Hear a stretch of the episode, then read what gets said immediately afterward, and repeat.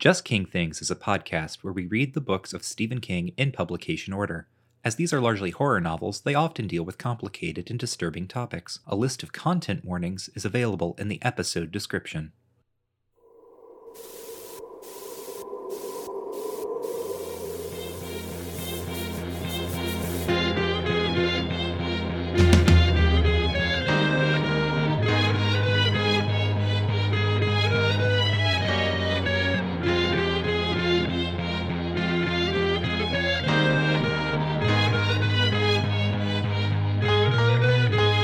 Howdy, friends and neighbors, and welcome back to Just King Things, the show where we read and talk about the books of Stephen King in publication order.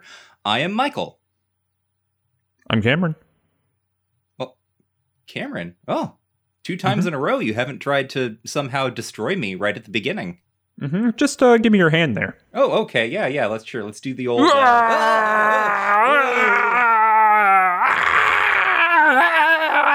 Bubblegum. bubblegum. Bubblegum chewing orange juice? Well, Don't drink the orange juice. yeah. Bubblegum. Okay. Okay. Well, huh.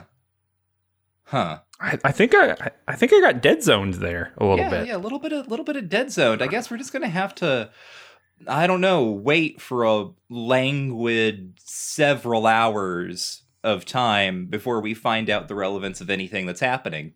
hmm Yeah, I saw you with no hair, uh, in a stately manner.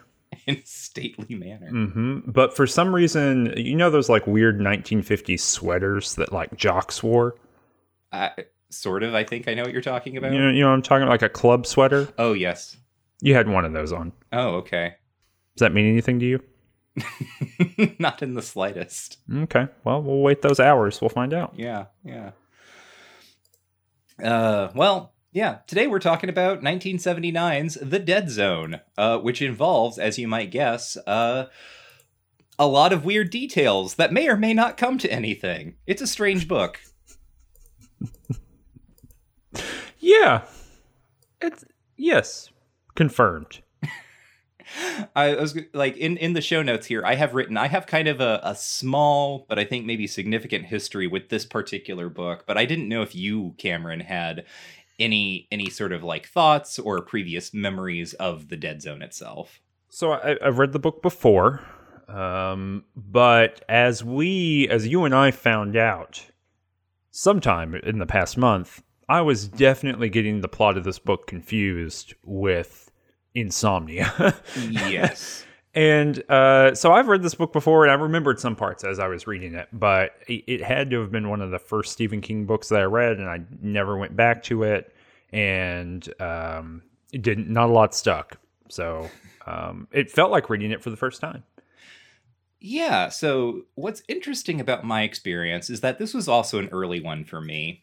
Um, this might have been like the fourth or fifth Stephen King book that I read, somewhere in there, right? I've talked a little bit in previous episodes, sort of, um, you know, reading Thinner and reading The Shining, and I think I read It pretty early on. Um, that was an undertaking. Uh, but then I got to The Dead Zone, uh, because it was one that my mom had on the shelf that I and I very clearly remember uh, just bouncing off of it as I'm trying to read it, like being like, "This is boring. I do not care what is happening. Like, no, no more. Go away." The weird thing is, I still I I have to have read it because as I was reading it, I like there are parts of it that I remember very very clearly, and then there are parts of it that are less memorable. But uh, every so often I would get to a point in the book where I was like, maybe I just like stopped reading it entirely here because I don't remember any of this. Um, then you know I would get to like that that weird feeling that happens when you read sometimes where you like read a sentence and you know that you've read that sentence before. Sounds like this book was in The Dead Zone. for you, Michael. yeah, it just might have been in the dead zone. The Dead Zone. so that was kind of that was one of the weird things about reading it again was sort of First of all, reading it and being like, yeah, no wonder me at 13 did not like this book. This is not a book for 13 year olds, especially if you're uh, coming off of like the high octane, very Stephen King, like monsters and like mysterious forces and, and sort of pure plot. Um, Because this book is just, I, I, it's weird as hell. I'm going to go out on a limb right Mhm. now. Okay, before we've said anything about the plot, before we, other than saying the word The the Dead Zone. a million times, or the phrase, I guess that's not a word. The word. Dead Zone. Um, I think, I think this book is really good. Number one, and not just good, but really good. Against my best interest, honestly.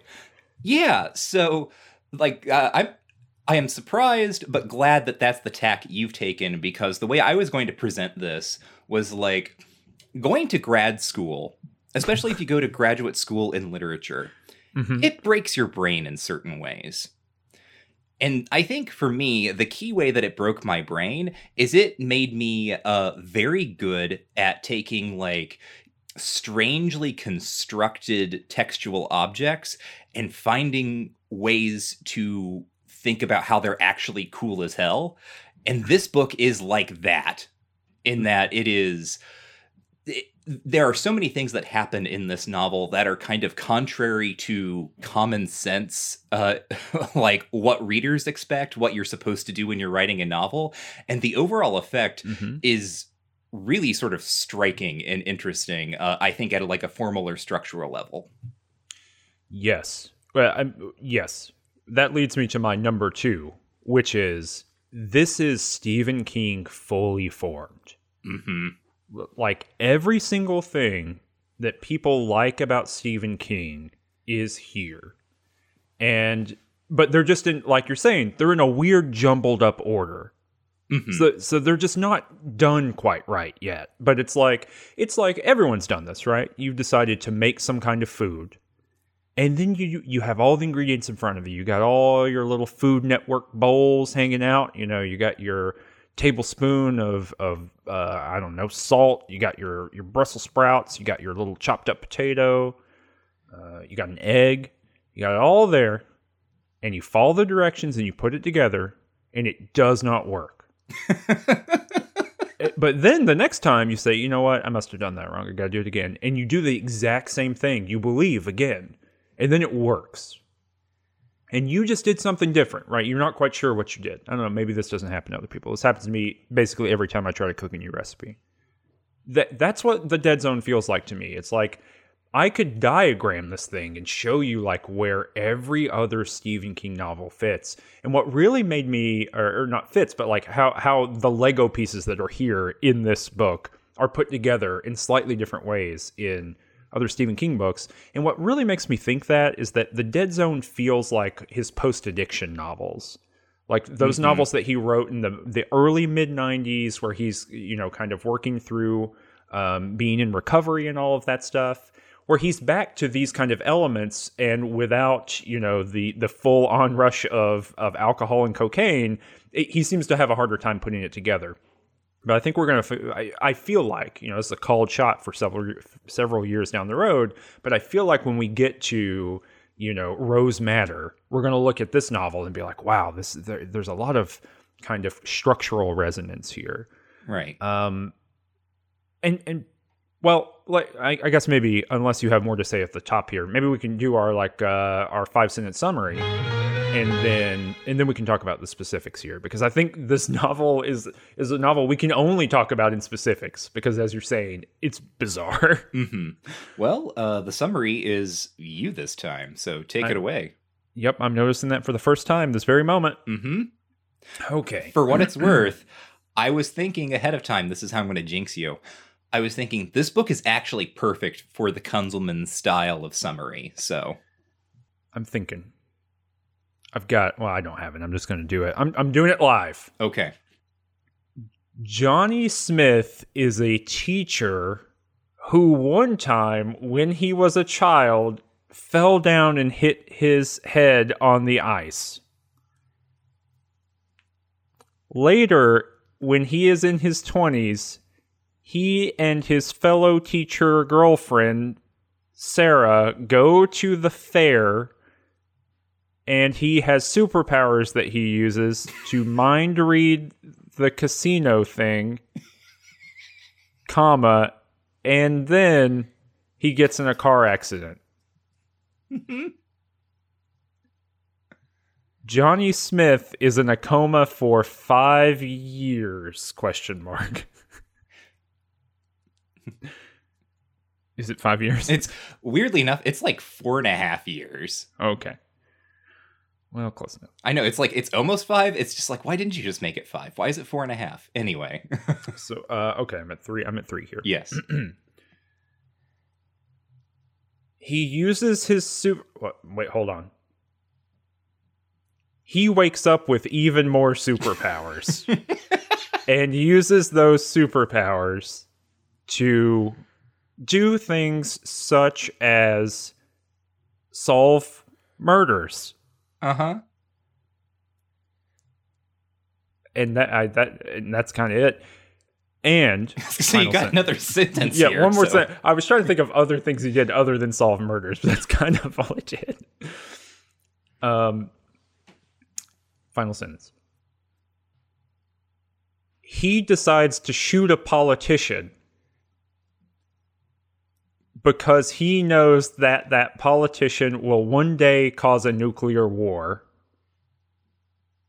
Open parentheses the politician uses a child as a human shield Mhm. and is not elected president. Close parentheses, period. I mean, yes. That's why. Oh, he also dies, but I don't even. I don't think that needs to be in the summary. Yeah. No.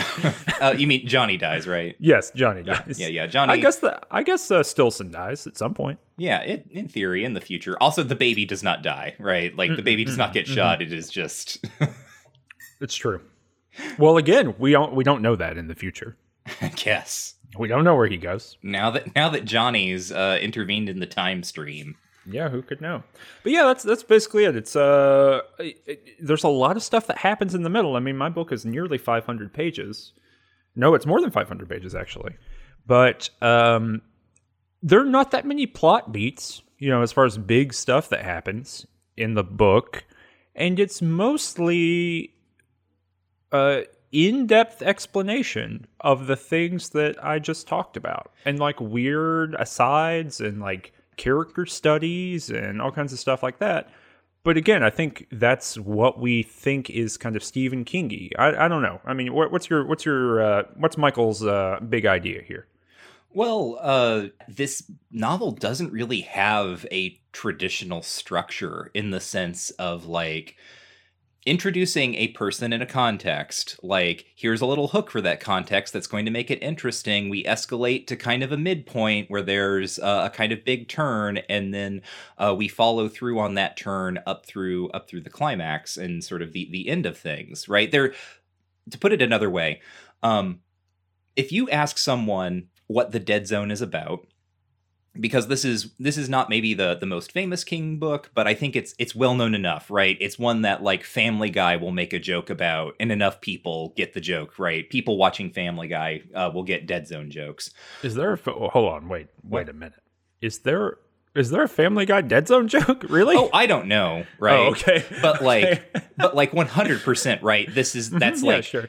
like a family guy cutaway gag could reference like the what what people would say this book is about is about a man who goes into a coma wakes up from the coma he has precognitive powers he can see the future when he uh, touches other people he'll see a like glimpse of that person's future he doesn't see the whole thing right he just sees details um, but he gets a good idea of what's going on and he ends up shaking the hand of a politician at, at a rally. This politician is uh, a sort of newcomer to the scene. Uh, he's very controversial. He's a populist. And Johnny has a vision of him starting a nuclear war. And so he spends sort of the back third of the book thinking through, like, what do I do now that I have pretty good evidence that this guy's going to uh, start a nuclear war? Or not even evidence, right? Now that I have a sense that this guy's going to do nuclear war. There's also this, like, weird plot in the middle, as you say, where he solves murders. He becomes a consultant on a serial killer case. And you can imagine a version of this story where, like, Johnny goes into the coma, he wakes up, the serial killer thing takes up kind of the middle portion as he, like, grapples with his powers and sort of, you know, learns to reckon with them. And then the the back end is is kind of the the politician plot line. But none of that is actually paced in that way. It is like uh, weird tangents and digressions. And uh, one sort of thought that I would uh, throw to you um, is that if you took Carrie, if you go back to the to the first episode of this, right, King's first novel, Carrie, uh, that book is told from this perspective of always ticking down to something that happened on prom night. And it's told from all of these perspectives, from all of these different characters, but it also has all of the uh, the epistolary elements, uh, the letters and newspaper clippings, and and uh, the transcripts from like the um, trials that happened afterward, and all that, the the, the government commissions and stuff.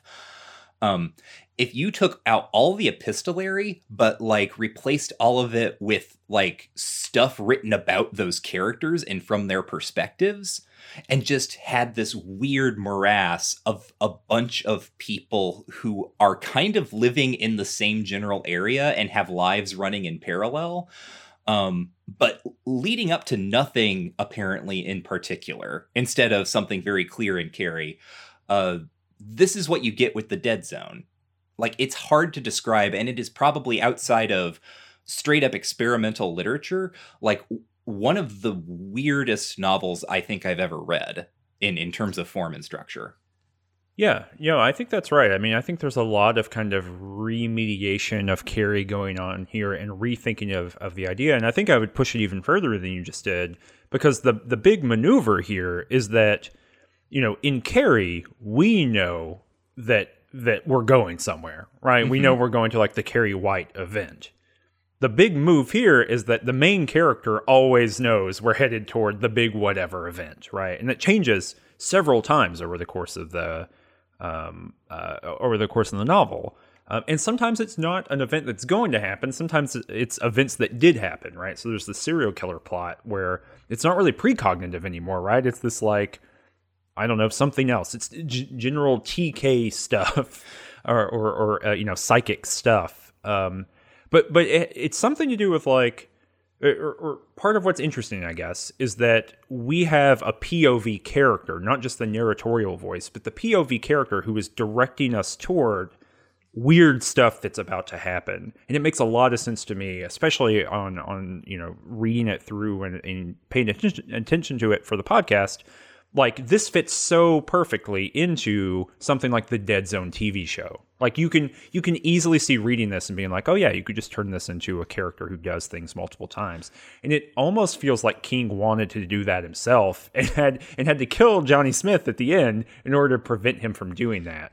Yeah, the the first half of the novel aside from certain character point of views that we jump into, um, when it's primarily about Johnny and his life, it is very much a sort of uh, bourgeois melodrama, right? It's about uh, so we start out with Johnny being this teacher. He's a young teacher. He's uh, popular popular with his students. Uh, he has his uh, girlfriend who is also a teacher. Her name is Sarah, uh, and they go to uh, the the like fun fair and as you said he he uh, uses his sud like a, he has like this weird like sudden onset of his psychic powers where he can uh, take like he's at the wheel of fortune and he can call the numbers. He knows every single uh, number that's coming up and he ends up taking the carney for like something like something like five thousand dollars in in today's money.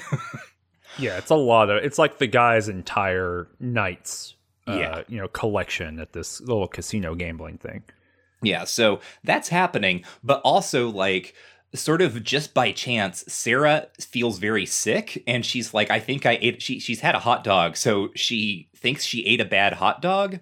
And she has decided they've just they've been dating for just a couple weeks, um, but she has decided. Uh, and to be clear, uh, we're in her per- point of view from the beginning of the novel at this at this kind of juncture. Um, she is saying that, uh, or she's decided that she is going to sleep with Johnny for the first time, right? Sort of like take like the, their relationship is kind of going to move to the to the next phase.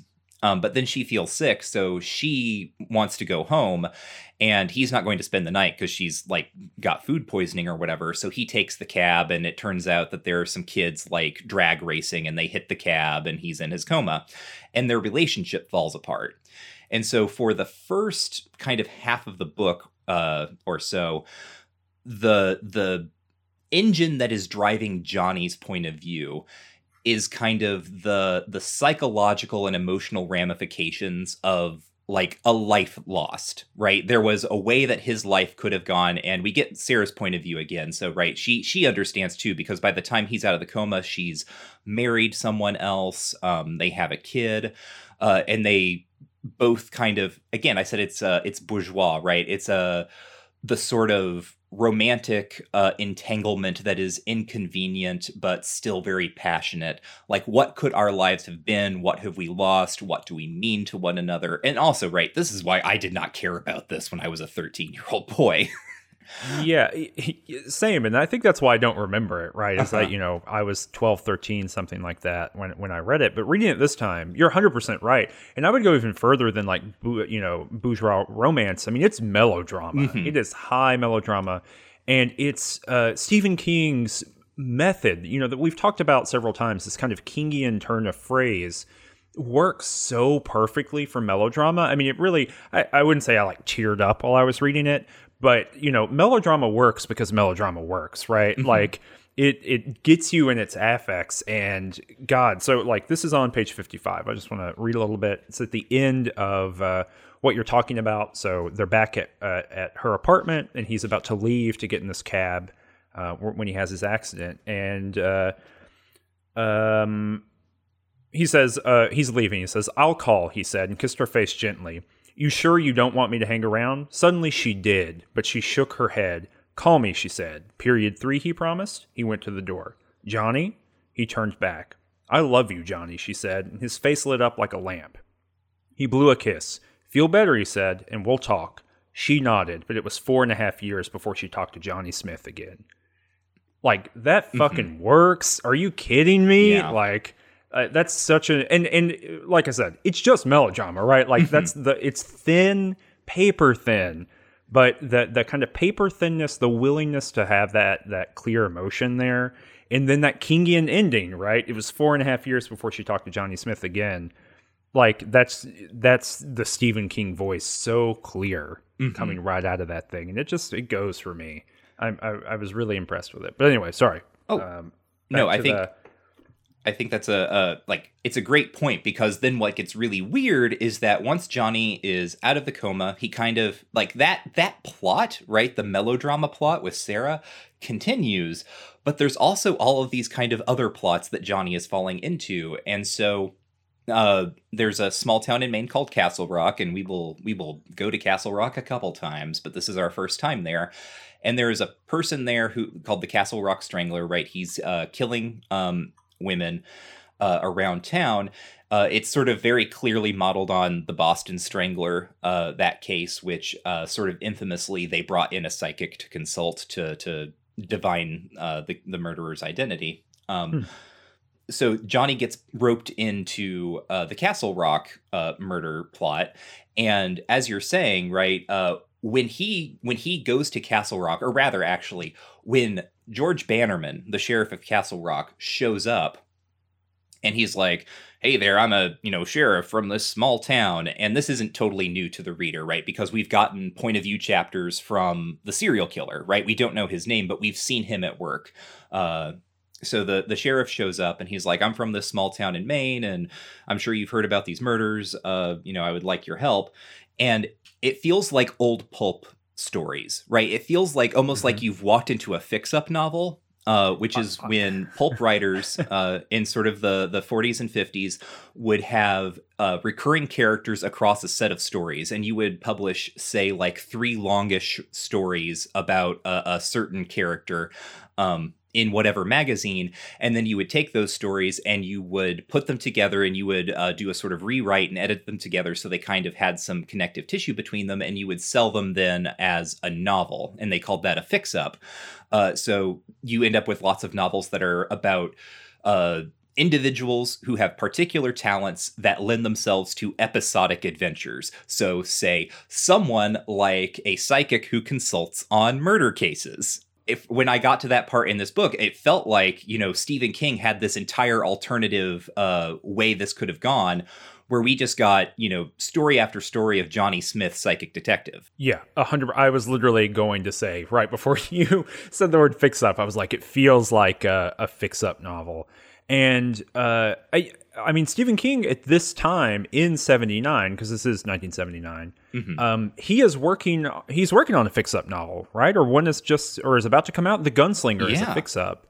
um, and I and so I wonder. He obviously knows what they are. I, I think it's probably hard in the 1970s to be kind of a genre fan and not be aware of the fix-up in a general sense. Mhm. Um, but but yeah, it, it kind of almost feels like he's working from the other end of like what what kind of scaffolding would you have to do in order to make a thing that feels like a fix up novel? Mhm. Um, I, but I don't you know I don't think that there's that much intention to it. But it one hundred percent, and and it's like what can Johnny Smith do? What's in Johnny Smith's set of talents? He could go and consult on a serial killer, uh, you know, uh, serial killer investigation. He could teach someone how to read. He he could go work for the Department of Public Works in New Mexico. it's like, what are you doing, dude? Or in Arizona? He's somewhere out west.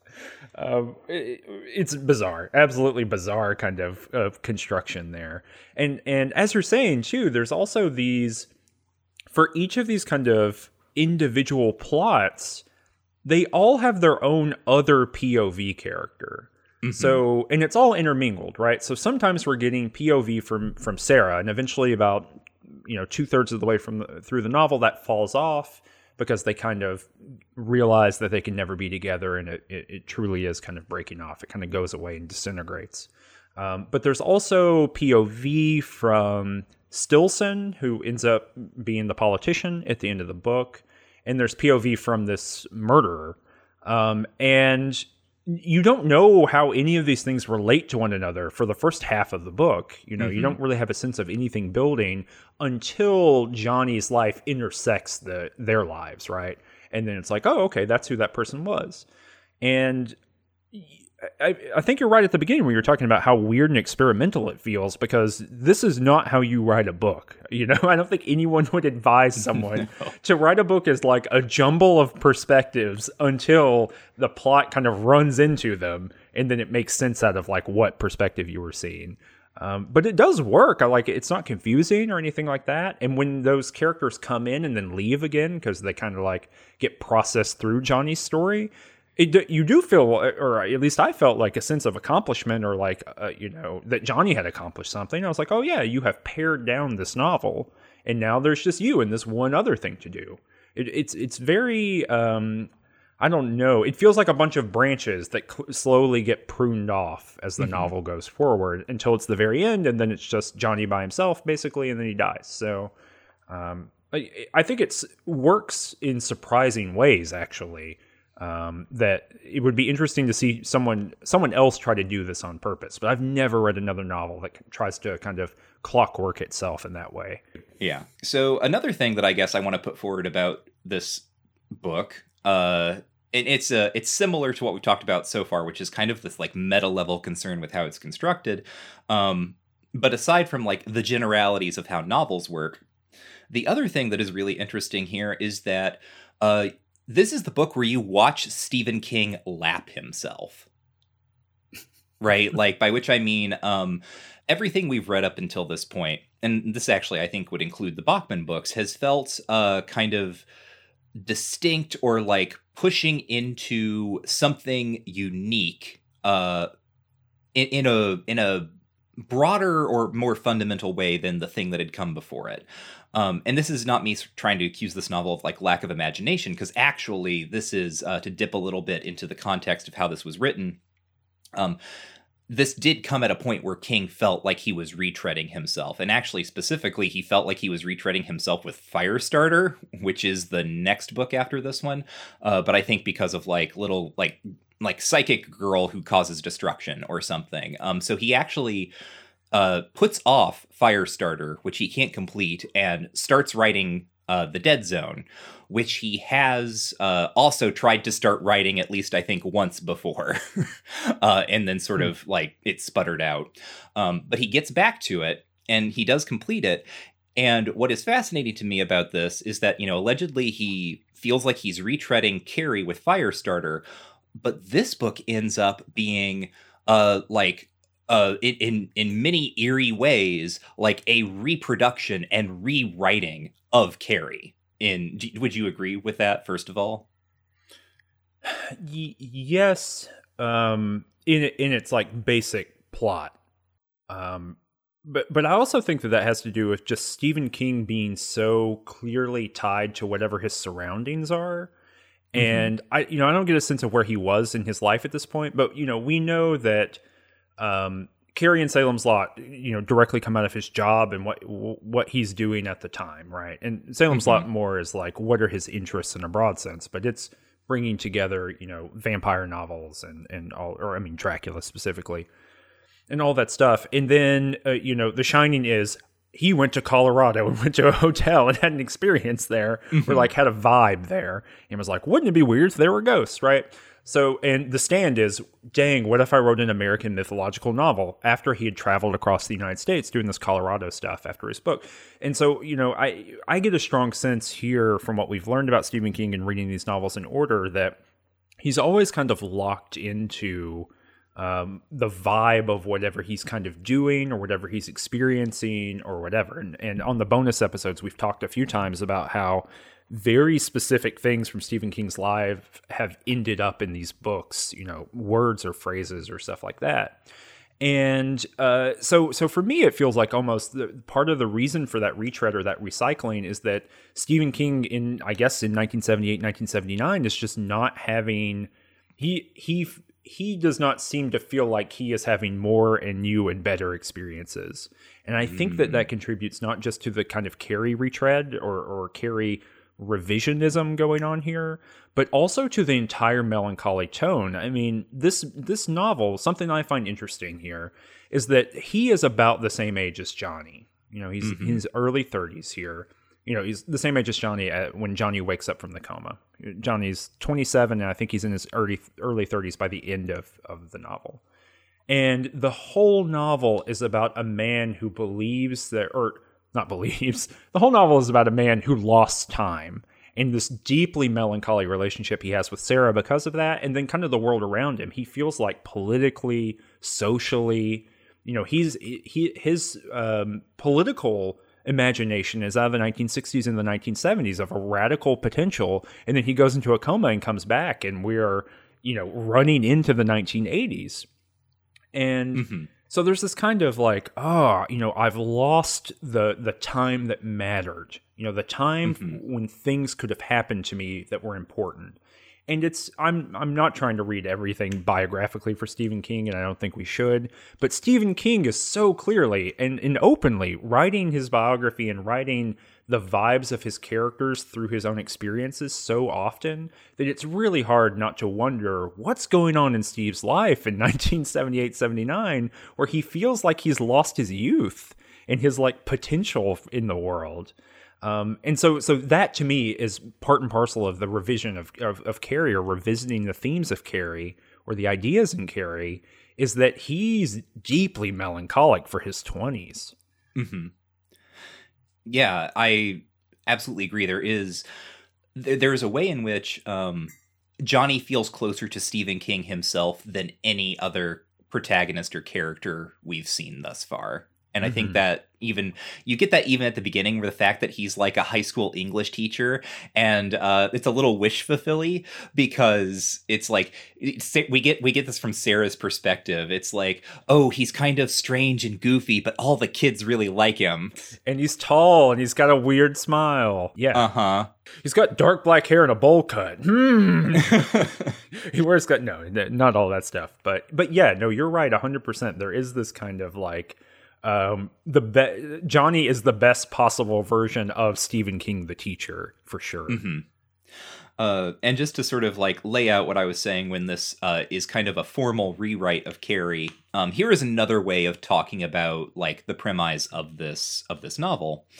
Um, instead of uh, an outcast young girl, a well liked young man with psychic powers and an unwell religious, and this is a crucial revision, but in, in a certain sense, supportive mother grapples with the meaning of the sudden emergence of his talents, which he uses to avert rather than perpetrate a disaster.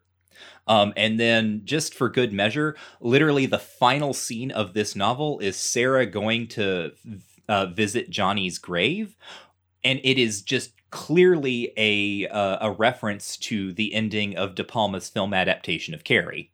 Hmm Yeah. like just straight up like uh and that's also i think part of uh to just touch on what you're saying right? Like what is going on in stephen king's life. Um like i i think that this is part of what makes this book feel like stephen king as stephen king is like he's referencing the movie adaptation of one of his books right and not just referencing it um but rewriting it because of course the the de palma scene is famously like the an ending jump scare right um Mhm. and here it sets it like it pulls that context in and it's like oh you've seen you've seen the stephen king movies but now you're reading a stephen king book and oh here's here's this thing that you associate with like one last scary detail and instead it's one last moment of melodrama of sarah feeling um some kind of potential psychic connection to johnny even beyond the grave and Mm, uh you know yeah, sort of that's right. savoring that the end Yeah, because she's she's touching his headstone in the the kind of final scene. Uh, something that I didn't think about at all, and I cannot believe I missed it just a minute ago when when I was kind of running through the biographical, the weird biographical alignments. But when you just said emerging talents, I, it really kind of blew it open for me.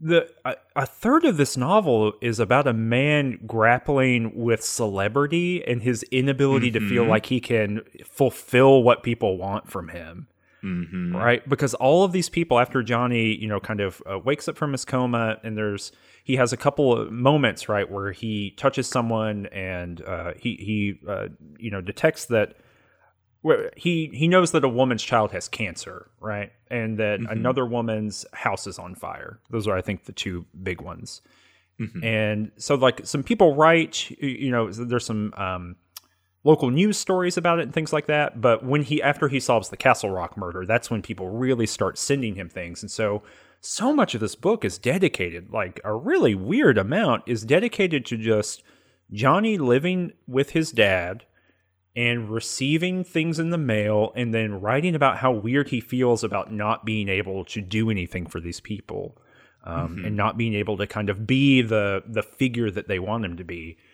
and of course that's what stephen king you know master of horror who is slowly but surely um, rising up in the world of literary fame at this time um, of course, that's like how he feels about celebrity. Um, something that's interesting that I, I started watching the commentary for the Dead Zone film, and of course, we're going to save all of this for the bonus ode. So check that out for five dollars at patreon.com/slash range touch if you want to get involved.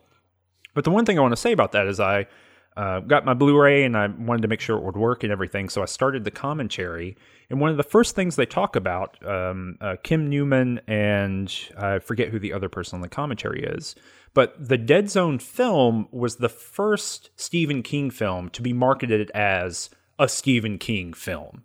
Mm. All the other ones are, you know, uh, you know, Carrie is a Brian De Palma film, but it's just a movie, right? And um, uh, what, what's the other major one here that I'm forgetting in the I middle? mean, The Shining would have come Oh, out The by Shining. that point as well. yeah, Yeah. So The Shining is just, uh, you know, uh, I don't even think it's really. It might not have even been marketed as a Stanley Kubrick film. It might just have been a movie. Um, but the Dead Zone was, you know, Stephen King's The Dead Zone. It, it's got Stephen King in the title for it, and so he, is an emergent literary and multimedia celebrity at this point. So it's it's impossible now after you've said that for me to think of this outside of that register because it's so much about celebrity and responsibility within celebrity. hmm Um, another interesting thing to talk about or consider uh, at multiple points throughout this show, not just this episode, but this show in general. Uh, this is a drum you've hit pretty hard. th- the the science fiction uh, elements or dimensions of Stephen King's work, um, and how that I think one of the one of the points that you've made is it is underobserved how much Stephen King is pulling out of old science fiction, um, and, and how much kind of sort of pulpy 1950s, uh, early 1960s science fiction, sort of new wave science fiction, really is is undergirding kind of his outlook on a lot of things, or like the way that he he reformats this genre in strange ways by by running it into the the bourgeois melodrama or just like pulling in a fantastical creature like Dracula and seeing what happens. Um, Mhm. This is the first book that King himself uh, sort of posits as science fiction right he he considers it a science fiction novel um and i was curious what you thought about that because in in a lot of ways it feels less like a science fiction novel than even carrie does Yeah, I, I did you. I, I'm curious about where that comes from. I mean, is that did you read an interview or something with Stephen King where he Uh, brought that up? this is it's um it was mentioned in uh, an article by bev vincent who i mentioned actually i think maybe Hmm. last episode bev vincent is kind of the um the boswell to stephen king uh the the, the person who uh has written the most about him uh, who kind of is in his orbit and has interviewed him extensively has all of these notes um, and writes essays for Stephen King Revisited, which is Richard Chizmar's website. Interesting. Yeah, the I- mean, I agree. I mean, I think he's right. I think it's a science fiction text. I think that Stephen King is a predominantly science fiction author at this point. Mhm. Um, and I think honestly, kind of across his whole career, he's a science fiction author. And and we, we will I will develop that thought more um, as this podcast goes on, and maybe I'm wrong. Um, but but something that has really shocked me through all the stuff that we've read, you know, as I've talked about nearly epi- uh, nearly every episode, is how much he's reliant on science fiction, and how little I think that he is a horror writer. Like that that's actually really surprising to me at this point. That I, for the most part, the novels we have read, they have gore in them and they have violence, you know, and they have, they are in the body genre, you know, category, but they don't have, for the most part, the things that we associate with other horror novelists, which is the kind of radically supernatural, right? The thing that cannot be remediated into bourgeois politics or cannot be brought back into the social fold or cannot be explained. Um, you know that's that's part and parcel of the vast majority of the horror genre is th- this kind of radical excess that can't be brought into explanation.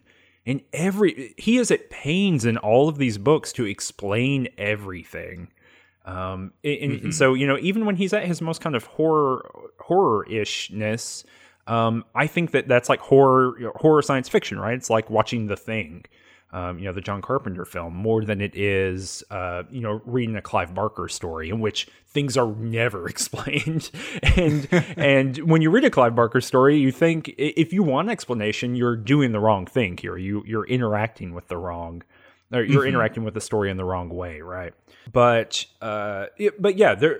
This I I would say I it makes sense to me that King thinks of this as an explicitly science fiction novel because of the amount of explanation that is here. You know, in Carrie, there is explanation, but it's this kind of like at a, at a glance or sidelong stuff, right? These like excerpts from books that are explaining the TK phenomenon, all this stuff.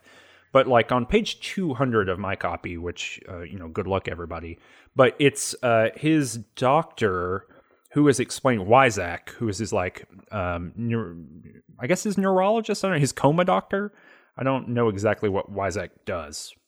Yeah, yeah. Weizak is um we we haven't mentioned him thus far, but he's a key supporting character. He's another version of cool, older, smarter guy who's going to exposit things for us. He's Polish, uh, and one of the things that Johnny does when he comes out of the coma to sort of like not not prove that he's psychic. It's not like he does this uh, intentionally, but he finds out that uh Weizak uh or he he touches Weizak and he realizes that Weizak was uh smuggled out of Poland during World War II and separated from his mother, but and he he assumed his mother was you know lost, was dead, but uh, he realizes, oh no, your mom like got amnesia and now she's on the west coast of the United States and she has another family and all this stuff. Um, and then Weizak is like, you know, he's he's a neuroscientist, right? Contemporary, completely modern, thoroughly informed neuroscientist, uh, or what have you, who's then like, my goodness we have like we stumbled upon the secrets of human TK or whatever.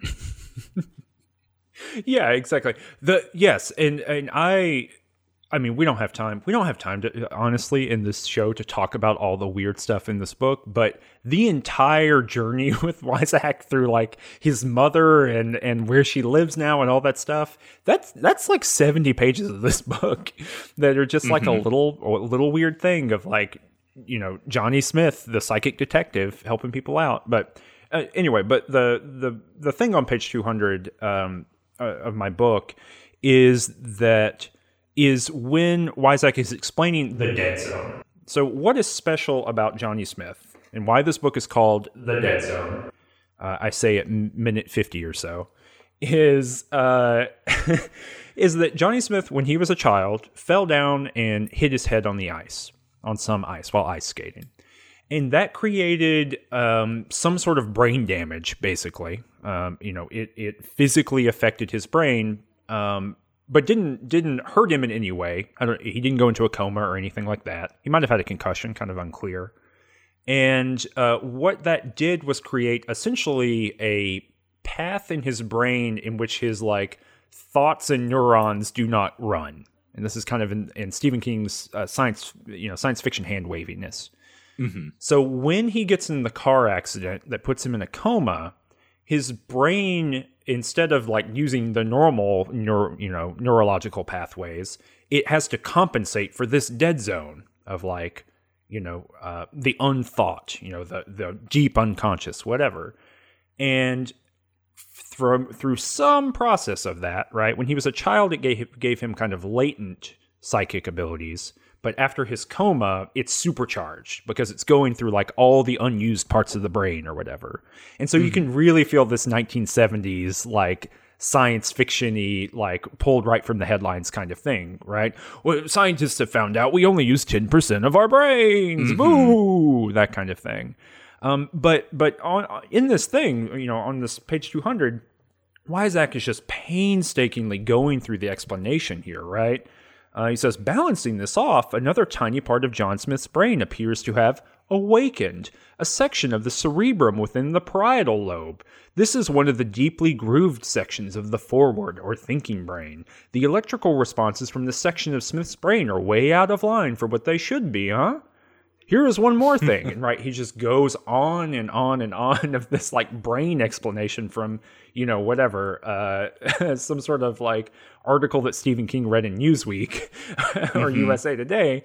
Um and it, but but that's like the science fictioniness of it right? For stephen king um there are like science fiction 1950s science fiction ideas that are like here's a creature it's from outer space. It has an explanation, but here, but really, our story here is about dealing with it.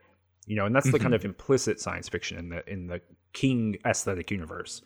When he's writing a science fiction novel, for him that just means way more explanation and way more science um, uh-huh. or, or or you know scientific reasoning involved. So it's really weird. He, he's really out of whack. I know I know I've been uh, saying this for a while, but he's really um, in his own kind of universe of how you think about these kind of genres and how they work. But I think that also has something to do with how much he catches on um, as a popular writer. I mean, I, I do think it works in in really kind of profound ways. Yeah, uh, I I agree with everything you just said. Even though I've also said that I think it feels less science fictiony than Carrie. Mhm. Um, and I would say part of the reason I came up with that feeling is that uh, Carrie was forward looking in, in a particular way. Uh, you know, we get sort of similar like uh, neurobabble or whatever about like what Carrie's brain is doing and like what her body is doing, right? Like what, what her circulatory system is doing from the omniscient narrator um, when she's exercising her psychic powers. and then uh, the novel kind of ends with uh, this this realization, right, of the general public of like, oh, this is a thing that naturally occurs in people, and there might be more Carrie Whites out there. Mhm. Um, whereas the dead zone is strange because it puts us into a uh, a, a speculative position, right? What if a uh, so what if human beings could see the future, right? Thing number one. Uh, thing number two. What if one of these human beings who could see the future uh, realized that a politician might cause a huge disaster? uh, you know, would would that person be uh, morally justified, essentially? In I, this shows up literally in the novel. Like, what if you could go back in time and kill Hitler? Right, um, like that is a mhm. question that is posed in this novel uh, by Johnny as a way for him to think about what he may or may not do with regard to to what he he knows Stillson uh, is going to do, uh, the politician. Mhm. Um, so that's all well and good. Uh, but what's very strange is that this entire novel is set in the past, right? Like this novel is uh, like there. It, it covers a huge amount of history, but that history never diverges, and it's all kind of like sewn up in uh, the fact that Jimmy Carter is going to win the the election.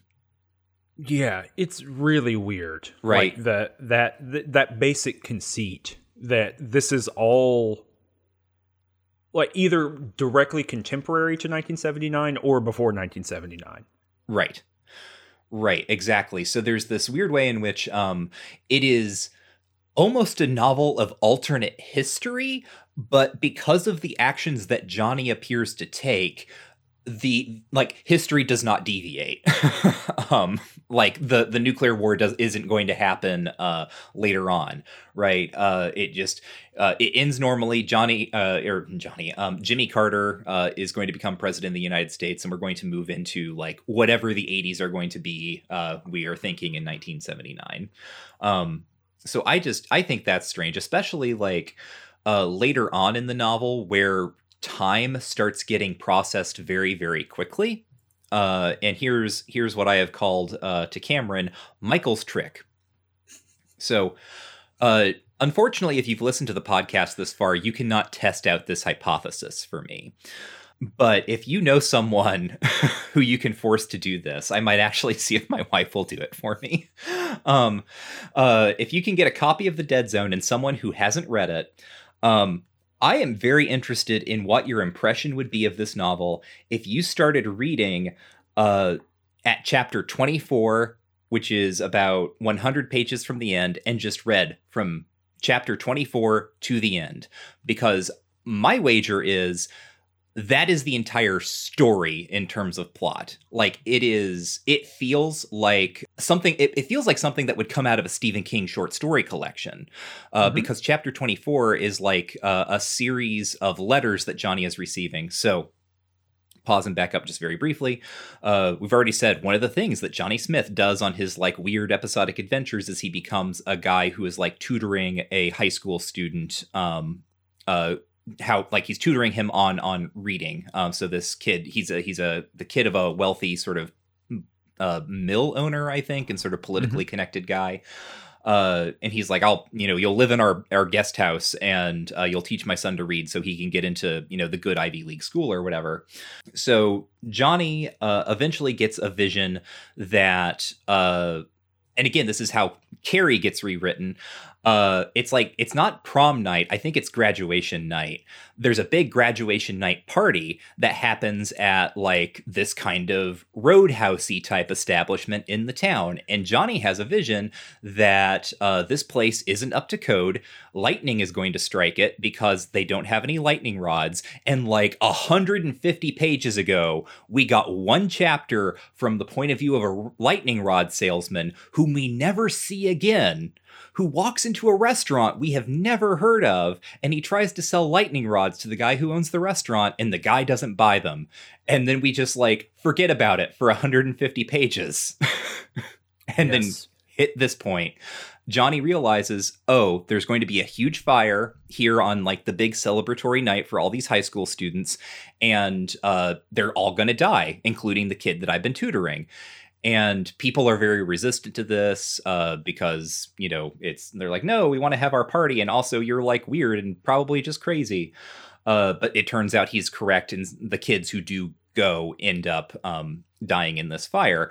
And Johnny is sort of he, he bounces back and forth between being kind of like publicly accepted and sort of like uh, uh you know people sending him fan mail and and asking him to help them with their problems and being kind of a pariah or outcast because of his abilities. And after this point he kind of goes into hiding because he's also uh like this is the moment where he realizes yeah this thing that i perceived about stillson that he is going to hurt a lot of people. Um I like I know that, right? Like I am I am sort of ethically bound to evaluate my actions with regard to the fact that I have this knowledge and I have to figure out what I'm going to do. So he goes into hiding and it just starts out chapter 24 of all of these letters from all of these other characters who are, you know, writing him and asking him how he's been since he's left and uh, they give you all the exposition you need about everything that's happened earlier in the novel. They tell you, like, Johnny was in an accident for a while. He's got some sort of weird talent. He's done some other things, right? He something about that Castle Rock case. Uh, it feels like a short story that implies kind of all of its backstory and then carries through straight up to the point where Johnny, you know, carries out his his assassination. And finally, right, sort of my feeling about this novel, and one of the things that makes it so formally strange is that it feels, and I, I can't say that this is what happened, and I don't think it's what happened, um, but it almost feels like Stephen King wrote this short story and then created the rest of the novel by just projecting backward and thinking like, okay, let's just like trace all of these characters sort of back to their starting points and it's so strange. And again, uh, if if you have someone who um, is willing to put up with both your bullshit and mine, uh, ask them to read the Dead Zone from chapter twenty four to the end, and and let me know what happens. The explanation that you have provided, again, I don't know either. I don't, you know, I don't think, and you probably would have done the research and found out if Stephen King had ever said he'd done that. But it's the only explanation for this novel. like, like there's no other. I can't, especially given Stephen King's method of like no outline, you know, no thoughts, just vibes, cocaine writing. Um, you know, I just don't. I don't know how he got from point A to point B. Um, the, I will say this novel feels a little bit more refined in a lot of ways, and Mhm. um, the reason and the reason I bring that up in regards to the ending is that this novel seems like Stephen King is aware of some of his pitfalls regarding race and gender, Uh-huh. and like he is trying to address them. hmm And we know that's not true because he immediately starts doing it all again, right? So, so you know, historically, unfortunately, Stephen King does not get better in the, this regard. I don't think, but it is weird that this is an aberration that kind of dodges out of that, right? So, you know, I you know I think there's you know racist language in the book in, in the sense that Stephen King writes characters who have bad racial opinions and things like that. But you know, there's not um, a like advice giving black character, right? Uh, who is there? There's not a magical black character who exists here. Um, You know, so this is a little bit of a swerve from the last things. There is an inordinately wise and anecdote filled. Is he is he from Vietnam? Yeah, the Vietnamese uh, uh, landscaper. Yeah, there, there's that guy. So there is like a racialized wise person. So you know, it's not that much of an aberration, but it is different. um, in you know in a significant way. And Sarah is a much better written woman than any woman who has existed in any of Stephen King's books so up until this point, other than maybe um, oh uh, the survivor from Carrie. I don't know why I'm blanking on her name. Oh, Sue Snell. Yeah, Sue Snell. I, I love that you have it ready to go immediately. Um, I but- mean, it's just it's it's all in the brain, man. but but uh but Sarah, right? I, she's much more of a well-rounded person, and I, you know, unfortunately, her entire narrative is wrapped up in like this, uh, you know, as we've been talking about, kind of melodramatic bourgeois novel trope of like the woman who married a man who reminded her of her true love, who was, you know, from her perspective, dead, Mhm. and uh, and now regrets it and is trying to do this. And they have, you know, of course, uh, later on, you know, they get together and they have sex one time, you know, to kind of fulfill that, you know, desire from years back, and then she goes back to her Republican husband. Yes. uh, there's there's a little bit of like uh, Stephen King, capital L liberal uh, revenge fantasy here too Uh-huh. that I think is probably needs to be worked out um, in some way. Like the the English teacher cuckolds a Republican. Uh, yeah, I mean that literally is the fantasy here. Yes. Um, and and Sarah is of course just a um, you know vehicle for that. So you know we can't decouple that. But but it, in the quality of it, in the kind of deep you know depth of it, Sarah is probably the deepest and most complicated um, woman who has shown up in in a Stephen King novel. Um, and also the other kind of thing that we've talked about a whole lot of times is the relationship between intelligence and goodness and also like working class rootsness in goodness. And though and it's interesting to me that once Stephen King starts getting some money, that those things start getting a lot more confused, right? So like the the extremely rich textile mill owner that you were just talking about, um, he's got a heart of gold in him. I was going to You say know, he's like textbook, like you know, reasonable Republican. Because that's the other thing is that like he like he is also a huge Republican and connected to local Republican politics. So Yeah, he is, you know, and he's helping out an immigrant. You know, he's helping uh, this this Vietnamese guy like uh, have a job while he's taking his citizenship classes, and he pays off all of Johnny's medical debt. You know, kind of out of obligation, but but still he does that. mhm. Um, and yeah, he's just all about the facts. You know, he's all about like you know good decisions in politics. Mhm. Um, yeah, there there there's something going on here in Stephen King revising his kind of ideological positions. And I don't know where that goes in the 1980s. I'm very interested in figure in finding this out. Um, Mhm. y- you know, but but it is interesting that you can kind of watch him become wealthier and then soften his political opinions about the wealthy. Yes. Uh, uh, speaking of um, revising ideological positions, do we want to talk very briefly about Vera Smith? Johnny's mom. Mm-hmm. Uh, so I already mentioned Johnny's mom obliquely by saying she is unwell, religious, but supportive. Um, and that is true, right? Uh, uh, Vera Smith uh, is kind of a different version of Margaret White in the sense that she is she has followed a hardcore evangelical Christianity like over the side of the flat earth, right? And now she is like living on anti-terra. I believe you called her like Johnny Smith's QAnon mom. Yeah, uh, I, I mean, it, it is. Um, it, it, well, thinking about this novel as being written in the late 1970s, right? We are on the cusp of the moral majority taking the United States, you know, Mhm. and being the predominant uh, political force of the the 1980s. We're about to run, you know, into the brick wall that is Reaganism Mm-hmm. um, into you know absolute unfettered free market fundamentalism um, with this kind of religious overtone to it. And so it's interesting to see Stephen King look at you know kind of a fringe religious movement from the 1970s, 1960s, and 1970s, and just to flesh out a little bit about what you were were talking about, right?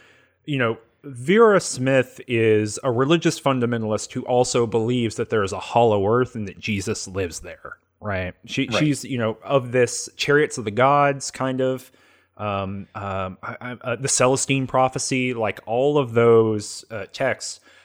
weirdly enough, I don't know if, if this is you, Michael. I feel like you were probably like uh, the weird uh, high school kid who were like read about alchemy, but I was the weird high school kid who read like Chariots of the Gods and things like that, and about like weird like alien uh, ancient civilization connections and stuff like that. Were, did you ever read any of that stuff? Oh, oh yes. I mean, I Okay. and the alchemy stuff, of course, but yes, I, I did. So so yeah, you know, it's interesting to me that I didn't pick up on this at the time too, or that I didn't remember reading this book because I, certainly at the same time I was reading Stephen King, I was reading all that stuff too, and so I'm very familiar with this kind of milieu that. Um, that Vera Smith is in, you know, Nostradamus' prophecies and all of that kind of stuff. And the story that we get, I love the part of the book where Johnny is in a coma because we get um, we we get what happens in Salem's Lot, uh, but for for time, right? So in Salem's Lot, it's like you get this wandering camera. You know, I've belabored this point over several episodes. This wandering camera that goes around and shows you little vignettes everywhere else. You know, this is the part that everyone loves from the Stand Extended Edition. That's not in the original one. You know, about people dying. And we get that exact same thing, but that wandering camera is it's looking around, of course, at different things, but it's also moving through time. And so we're watching political movements in the 1970s happen as, you know, uh, Johnny is in his coma, but we're also slowly tracking Johnny's parents um, and how Vera is just slowly but surely getting involved in writing letters to people all over the country and the world um, and who are all giving each other conspiracy theories about the the unity of religion and politics and um, you know the the hidden machinery beneath the world that makes things go. Um, and you know she's being kind of taken in by snake oil salesmen who are like you know selling her pieces of the true cross or whatever um, you know the shroud of turin knockoffs and things like that and yeah, exactly. I mean, yes, that's you know the message I sent you was about you know his his QAnon mom because it's the exact same kind of imaginary. Um, you know, of someone slowly but surely being sucked into a completely um, parallel explanation for the world that she lives in, and not being able to see beyond that horizon. And ultimately, she dies because of it. Um, you know, she is convinced that her um, was it blood pressure medication is, is is bad for her and she stops taking it and she um you know her health deteriorates. And hard hard not to look at that and then think about um uh oh I can't I can't um I can't come up with the name of the thing but the the uh covid um Oh, treatment that that was being sold um you know 6 months Mm-hmm. ago. 15 years ago 6 months ago. Um but right uh but you know I, I don't know so sorry so that's, that's a long tangent but yeah the resonance there is very very strong for me Yeah, I mean, I, I think you're totally apt, totally accurate. Uh, the other sort of thing, like to to outline a little bit here, like how is Vera Smith supportive? Um, she thinks that Johnny's gifts are from God, right, and that he has something to to do with them, um, which is.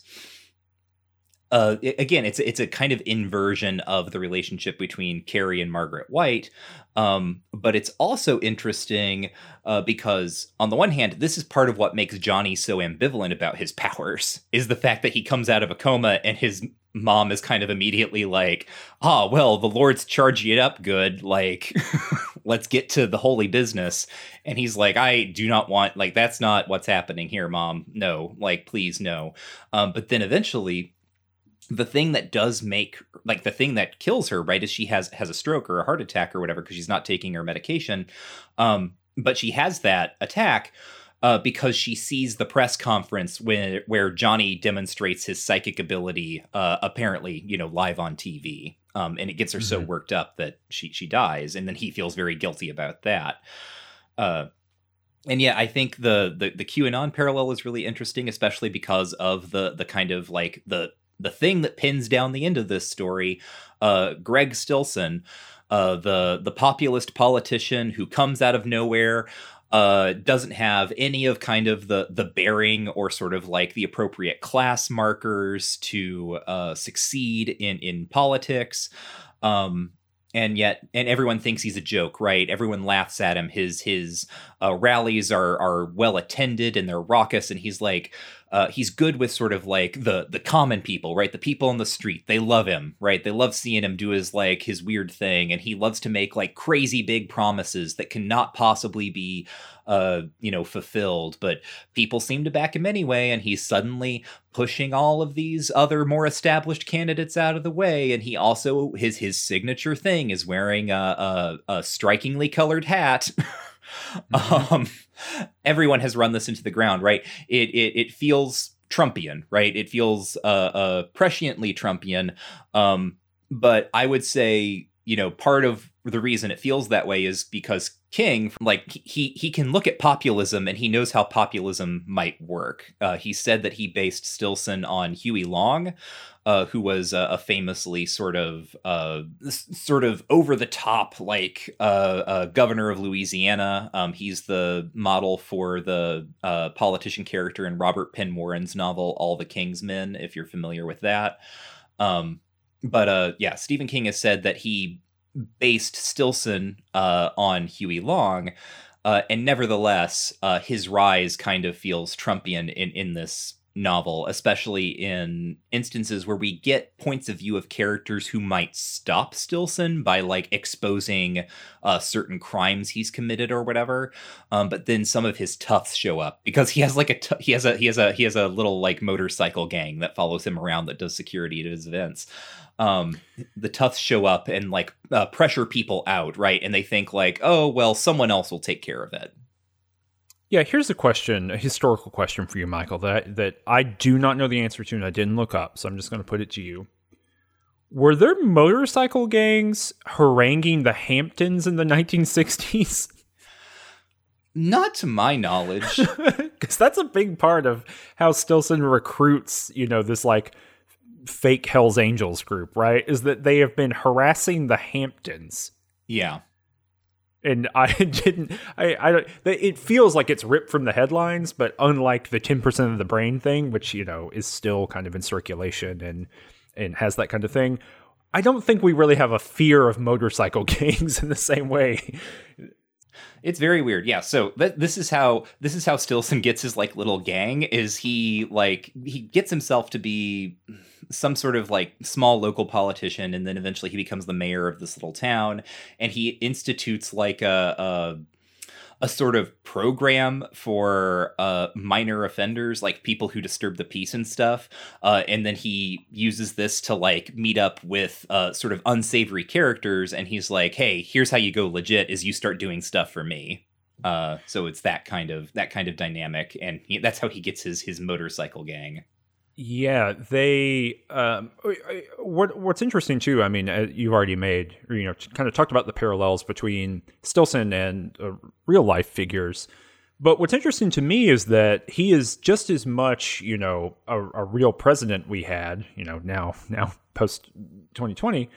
Uh, but he's also Randall Flagg again. Mm-hmm right the first time that or the the first campaign stop we see for him in in when um uh, Johnny sees him, he's wearing a shirt yeah. that says on one side like give peace a chance and on the other side mom's apple pie something mm-hmm. like that mm-hmm. and it's you know it's the same thing as w- what Flagg has on his vest or you know like conceptually the same thing right it's like a peace sign and then you know like a, a war vet uh-huh. thing um, you know it's this idea that what is the most dangerous um, political figure it's someone who is like not mappable to to the domain that we have. Mm-hmm. Um, and Stilson, you know, is a ostensibly progressive figure in a lot of ways. Um, he wants to, he does want to bag up all of our pollution and shoot it into space. Yeah, that's the that's sort of the really interesting thing about Stilson ideologically is that when Stephen King tries to imagine in you know the late 70s what is what is the new populism going to look like,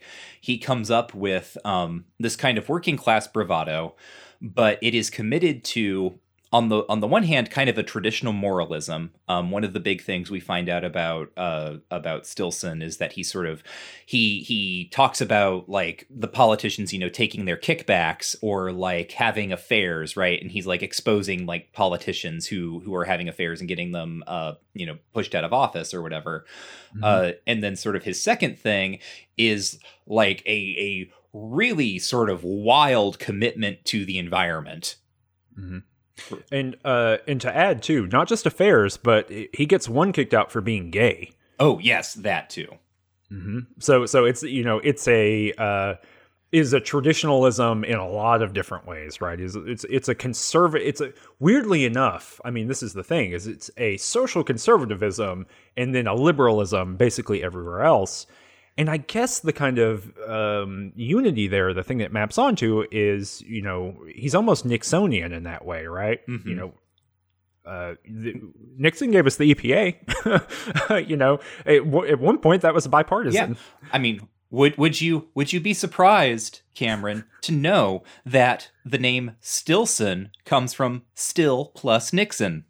The I I wouldn't be surprised about that. but uh but yeah, anyway. So Uh, I I don't really know what to do with Stilson one way or the other. It is very funny that he is taken down by um you know, because as I said at the beginning summary, the very accurate summary, Johnny shows up. He finds out where Stilson's going to be because Stilson has this very populist kind of um, go thing where he goes to every major and minor city of his, within his constituency and like hangs out there one weekend, you know, in a circuit. And Johnny just goes to one of these like a VA hall, uh, you know, or or no, it's like the DMV. And he goes and waits on the second floor, and he's just going to shoot him with a rifle, like you know mhm. um, you know, Johnny has found out he has a brain tumor, and so he has one last task right before he dies, basically, and uh, you know, in his mind.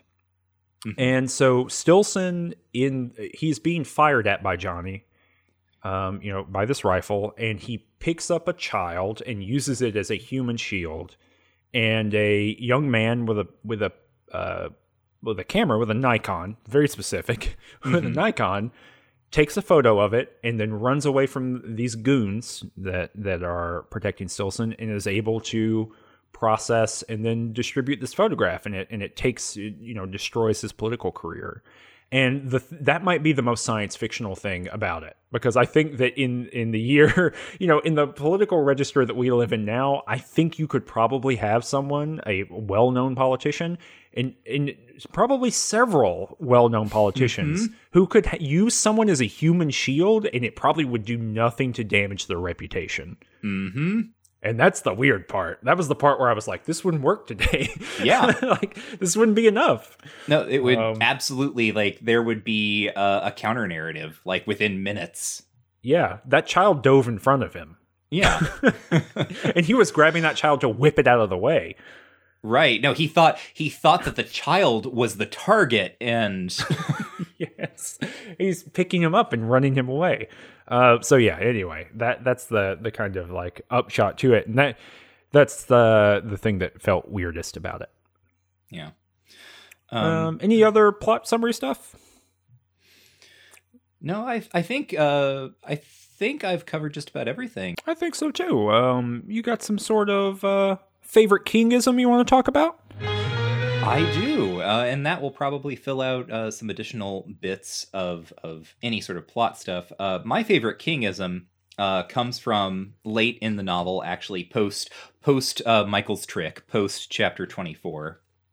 This is uh, from that chapter where it's it's made up entirely of letters that Johnny is receiving from from various other characters. So it's page three forty nine in my book.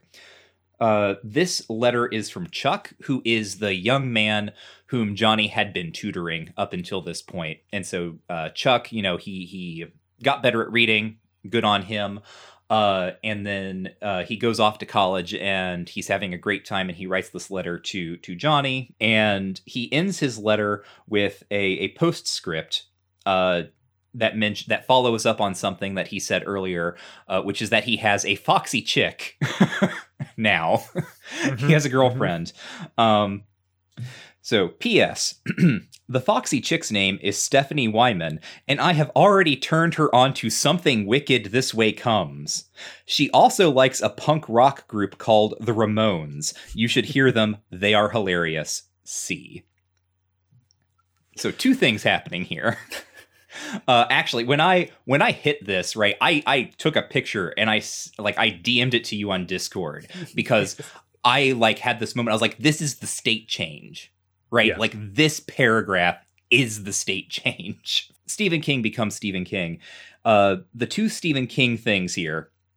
Uh, one is this idea that Chuck, who is, uh, for the record, like a popular jock, right? He's a popular, good hearted jock. That's who that character is, um, who didn't like reading, but kind of got into it because he had the right teacher. He also had like trauma from his high expectations father involved yes. there too. And Johnny like miraculously cures him of that. Right. Yeah, that's actually that's so part of you know, Chuck is is kind of a sad character in that. Yeah, like that's part of his issue is that his dad wants him to succeed so much at everything that like if he hits like just a little bit of resistance on something, he he crumples. Um, mm-hmm. But Johnny miraculously gets him over over that, and so he he goes off to college and he spends his freshman year like introducing girls to Ray Bradbury. and not only does he do this, but it works.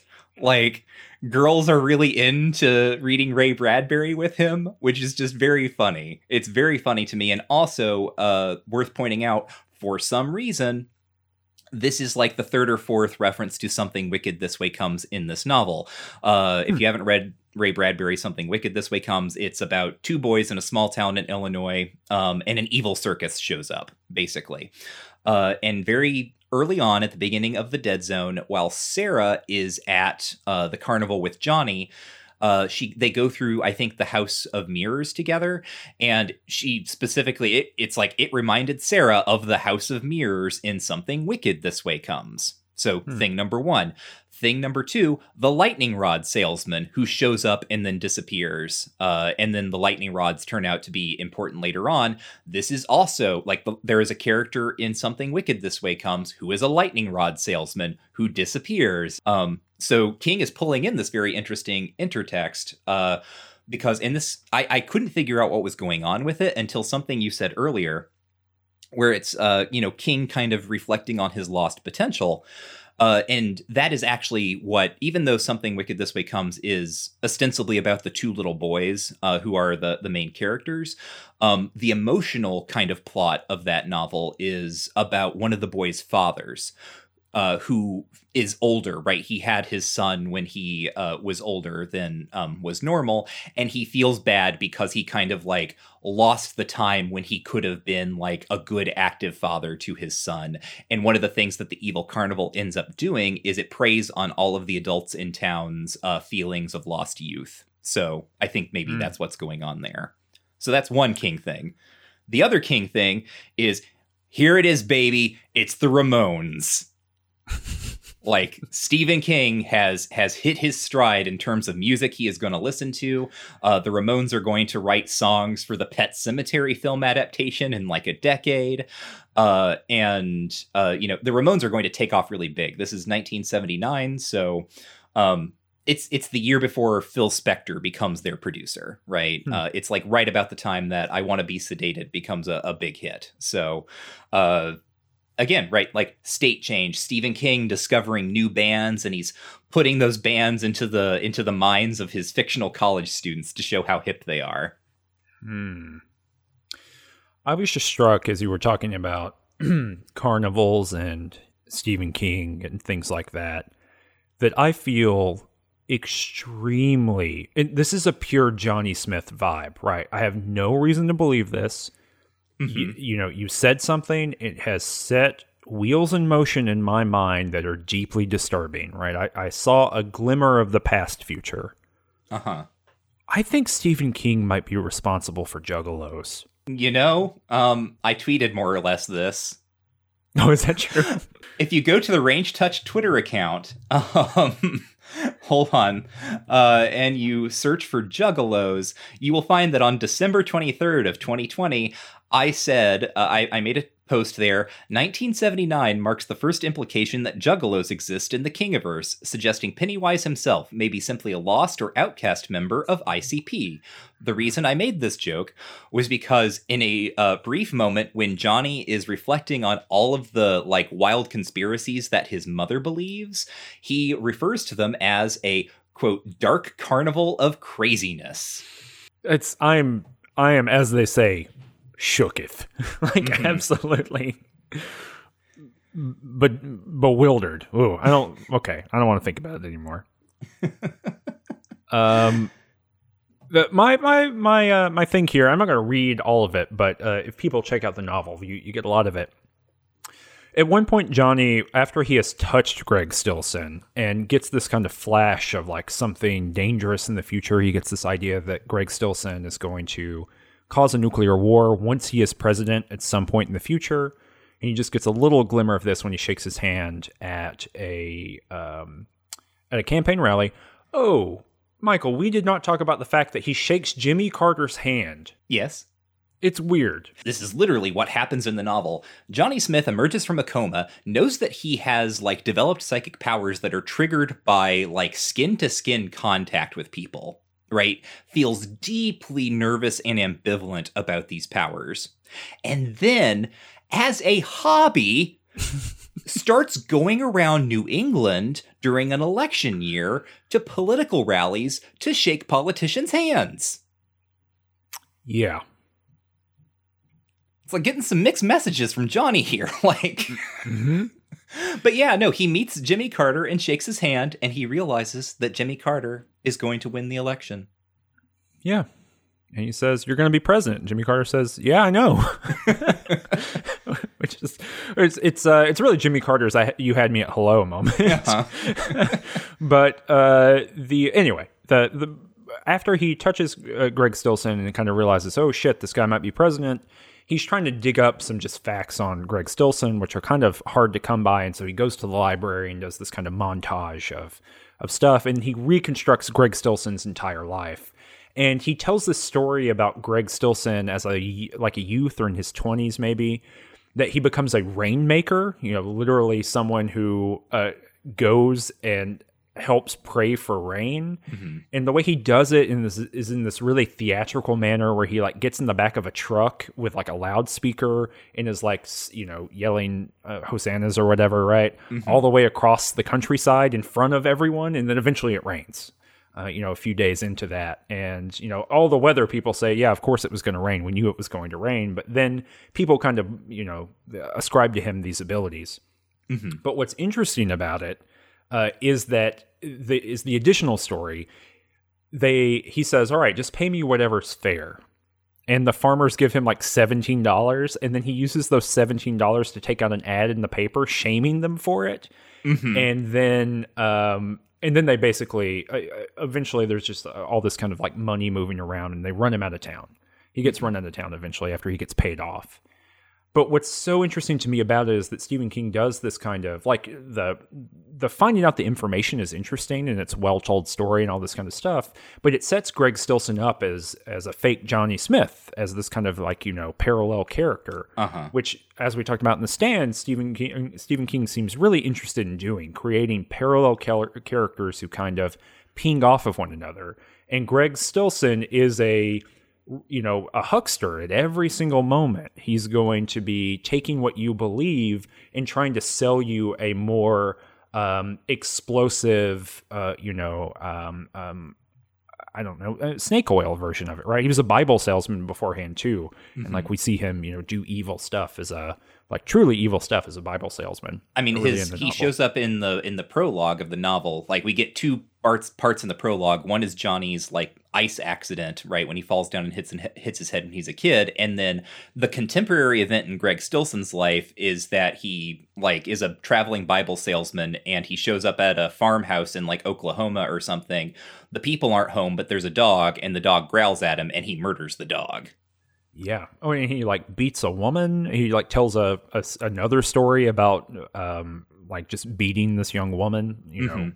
um, brutally. So, I mean, we, it's li- quite literally, you know, uh, save the cat logic. Mm-hmm. you know, it's like we know Greg Stilson is bad because he is bad to a dog and a woman. Mm-hmm. Um, uh, there's there's some uh, moral equivalency going on here, but the uh, yeah, that's all to say, right? In every kind of moment, Greg Stilson is even put into the, the kind of logic of of the world that um, Johnny lives in, which is this like kind of pseudo uh, parallel ideological world in which people put belief in him. And Greg Stilson is a person who uses that for evil, and Johnny is a person who tries to use it for good, even when it's not always good or doesn't always, you know, create the best outcome. Mm-hmm. Um, so it's that kind of parallelism, and it's also the way that story is told that that really kind of makes this a good old Kingism for me. I think we're going to see that show up a whole lot more. Stephen King loves, especially getting into his later career, loves to have someone just tell a story about something that happened, and mm-hmm. that like you know sets up context for something coming on later. Uh, what in the Kingiverse? Uh, there are a couple of connections here. Uh, I wrote them all down. I don't know if you, or I, I, I noted the ones that I saw. I don't know if you noticed any others. Uh, but we've talked a little bit about Stephen King, like the the King's geography, right? His kind of fictional New England.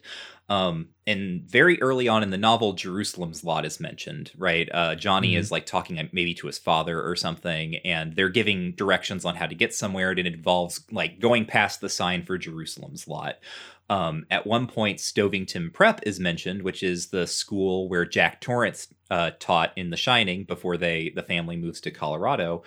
Uh, Castle Rock uh, appears here. Uh, like it would not seem if you were reading this fresh, Castle Rock would not seem particularly important, uh, but Castle Rock becomes a recurring location. Uh, multiple stories are going to take place in Castle Rock, and obviously they made a TV show about it called mm-hmm. Castle Rock. But uh, unlike Derry, which like continues to exist in the Stephen King verse, Castle Rock is destroyed at some point. yeah. It's weird. Uh, like it's weird that this is how Castle Rock gets introduced, uh, mm-hmm. be- because you know it's like it's the first Castle Rock story. But really, what they mean is like the 25 pages at the middle of this novel where Johnny Smith is trying to catch a serial killer is the first Castle Rock story. Uh, mm-hmm. But then you know in the early 90s we're going to get the last Castle Rock story, which is a big doorstopper novel, Needful Things. Um, there's also a moment later on uh, near the end of the novel when uh, Johnny is trying to give his uh, warning to to the uh, graduating class about how they shouldn't go to the roadhouse because it's going to burn down. Um, there's a, a girl like everyone is kind of in an uproar right? People are sort of shouting things and so on. And there's like a girl in the crowd who says uh, oh he's like he's like that girl from that movie carrie like explicitly we get acknowledgement that there are Stephen King stories within Stephen King stories. Uh, maybe people know the movies, uh, but mm, you know, if if the movie Carrie exists, then maybe the book Carrie also exists. In which case, in this world with Johnny Smith, there is someone in Maine named Stephen King, and this this sort of like strange situation will become very important once we get to the the you know latter half of the Dark Tower series. Yep. Um, the the only thing I would that that is not on your list here that I noticed is that uh, the cemetery that Johnny is buried in, the Marstons are also buried there. Oh, that's right. Mm-hmm. I noticed. And there are other names too, but I didn't recognize them. Did Did you? No, but uh, he it's like it's mentioned like Marston, and the idea is like you know old New England name. Um, mm-hmm. and I think you know if if the man is uh, like pulling in Jerusalem's lot and Carrie right? I think he's he's got to know what sort of resonance Marston is going to have. Yeah, I just didn't know if so. It's um, Birches, Bowdens, Pillsbury's, and Marstons. Oh, uh, Pillsbury is interesting because Pillsbury is um, that's a family name. Someone like one of his parents, uh, his mother or his father, I cannot remember, but that's um, like a family name is Pillsbury. It's oh, okay. actually I think it's maybe his mother's maiden name. Uh, again, like welcome to the podcast where I let people know that I know what uh, Stephen King's mother's maiden name was. Um, the uh, yeah, the only reason I, I bring those up is that you know, uh, that could be you know like someone from the Jerusalem's Lot short story, and I would never remember that, but mm-hmm. but you know you might have. Um, but yeah, a lot of I would say this is the most King of Versy kind of thing so far in the sense of he is clearly connecting his Maine together Mm-hmm. um, in in uh, explicit and clear ways, and that is only going to get more dense. You know, as we as we get the kind of network map. Um, maybe maybe I should start. I bet there's like some cool infographic out there that shows all this. But you want to run through uh, Uncle Stevie's mixtape real quick? Sure thing. Uh, first up, we have "Thank God I'm a Country Boy" by John Denver. This is a song that plays uh, that Greg Stillson plays at his rallies, actually, uh, which is sort of like part of the the faux populism. Or it's it's this is what's weird is that um, it, it- I would say faux populism, but Greg Stillson actually is like you know rough and tumble, like worked his way up. He's just like a monstrous individual. so he is in Yeah. fact a country boy. Yeah, He's just evil.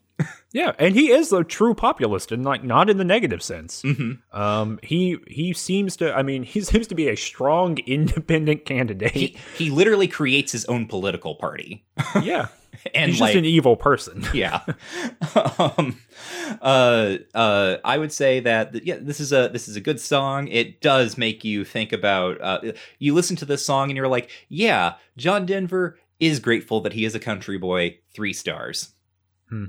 Um the second song uh is on the road again by mr bob dylan.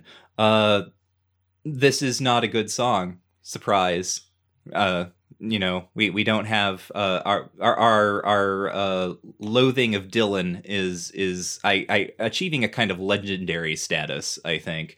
Um i like bob dylan more than you. This is one of the bob dylan songs that i just really can't get my hands on because it's it's uh it's that sort of little subgenre of bob dylan song that sounds like every other bob dylan song and the lyrics are also just like total nonsense right? It's like my father's wearing silly hats. My mother went to the laundromat. The garden man stepped on a rake. Tomorrow i will eat a cake. Harmonica Shake and bake. solo.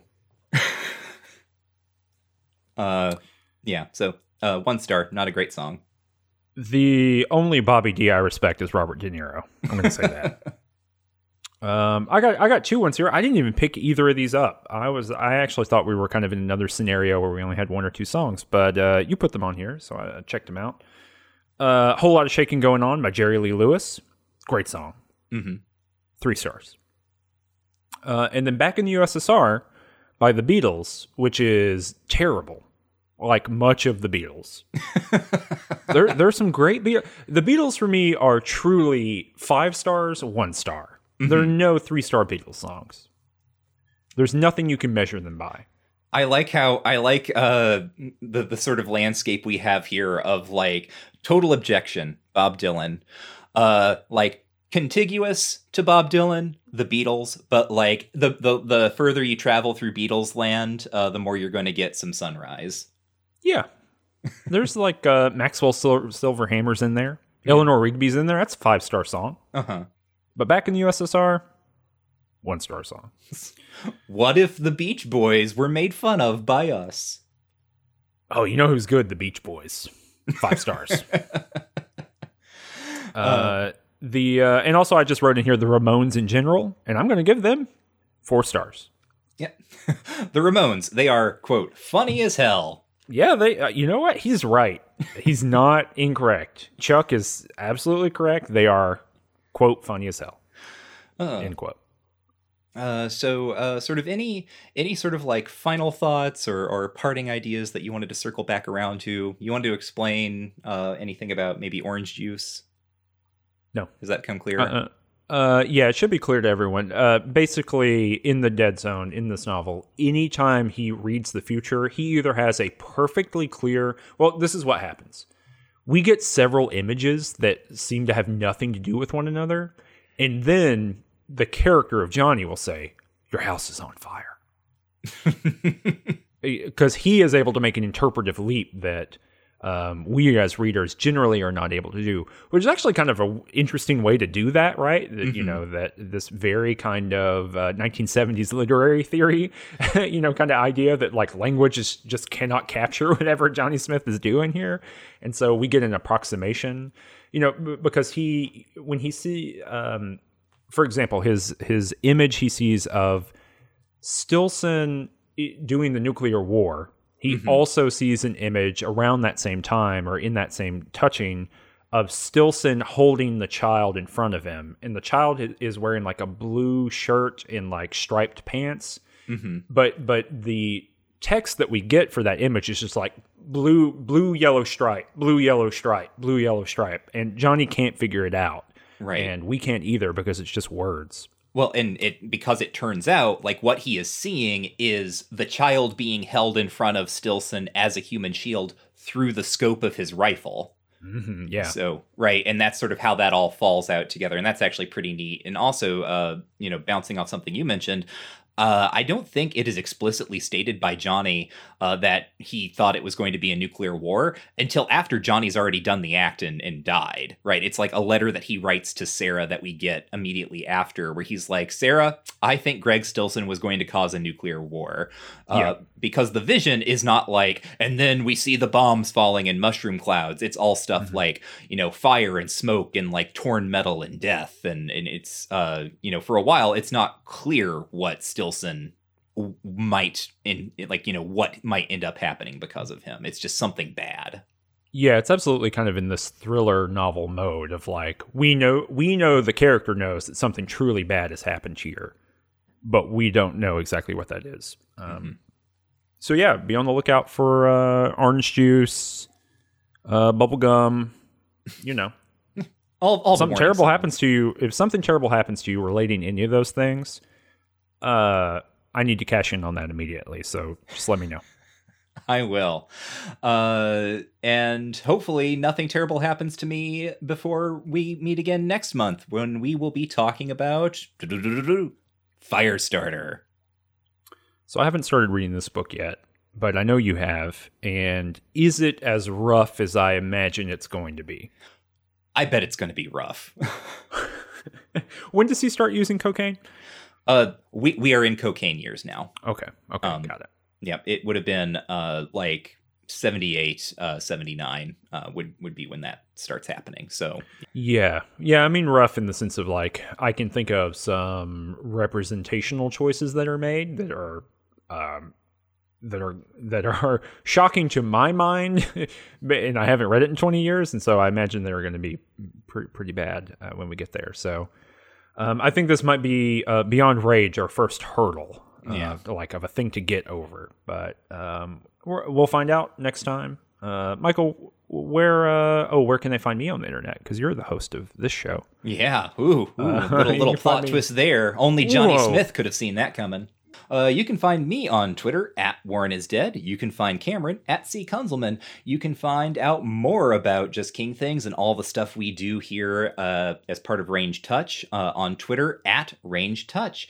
Uh, you'll also find the link there to our Patreon, patreon.com slash ranged touch, where if you uh, support us um, at the $5 level, um, you will gain access to the bonus episodes of Just King Things, where Cameron and I uh, reconvene and we talk about a film adaptation of a Stephen King work. Usually, the one like as close as we can get it uh, potentially to whatever we've read for that month. Uh, for this month, um, when you when you are hearing this, uh, if you went to the Patreon and you you gave us the, that five dollars, you would gain access not only to our backlog of bonus episodes for everything we've done thus far, uh, but our newest one on David Cronenberg's film of The Dead Zone. Uh, and hopefully that's good. We haven't recorded it yet. We haven't recorded yet. I've watched the first scene because I had to make sure my Blu-ray worked because I ordered a Region B Blu-ray. I'll get into this on the bonus episode if anyone's interested in it. But uh, I got to see um, uh, Christopher Walken's Stephen King haircut, yes. and and that's all I'll say about that so far. Tune into the bonus episode to hear more about his haircut. Yeah, uh, if if it is not clear at this point, like bonus episodes have some great content because it's all of the weird stuff that we would talk about on a regular episode uh, routed into the the Stephen King film and all of the bizarre things that happens in in what I guess you know kind of becomes its own weird subgenre. Mm-hmm. Uh, other things that you know you just might be interested in hearing about on the Patreon. Uh, if you back us at $3 a month, you'll get access to the podcast feed for Too Much Future, our show where we play through the Fallout games and talk about them, very similar to this, um, as well as notes for Game Study Study Buddies. And even $1 uh, will help us a lot. We are currently trying to get 1,025 uh, Patreon supporters.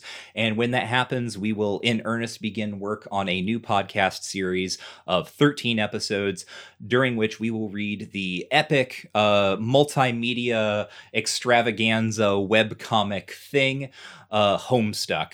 And I have read it before, uh, Cameron has not and we are going to work through the whole thing and talk about it uh, in kind of the way we work through these Stephen King novels. Um, so if you wanted this, but for just the wackiest bullshit internet thing uh, that you could think of in the last 10 15 years uh, then you know, by all means like please help us reach that goal and uh, we would love to talk to you about homestuck. Until next time cameron uh, what, why is the why is this happening? Because we are forced to do this for the world and also for steve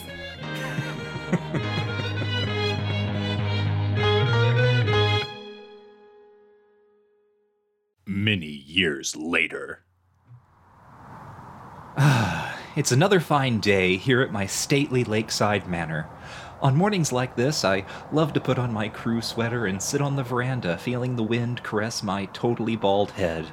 Life has treated me well since I quit the fool's game of Stephen King podcasting and began an ASMR channel. Now, to engage with the ASMR community's latest hot trend, chewing bubblegum while drinking orange juice.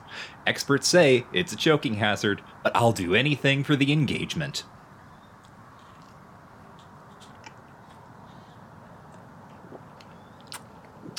Oh no! Bubblegum.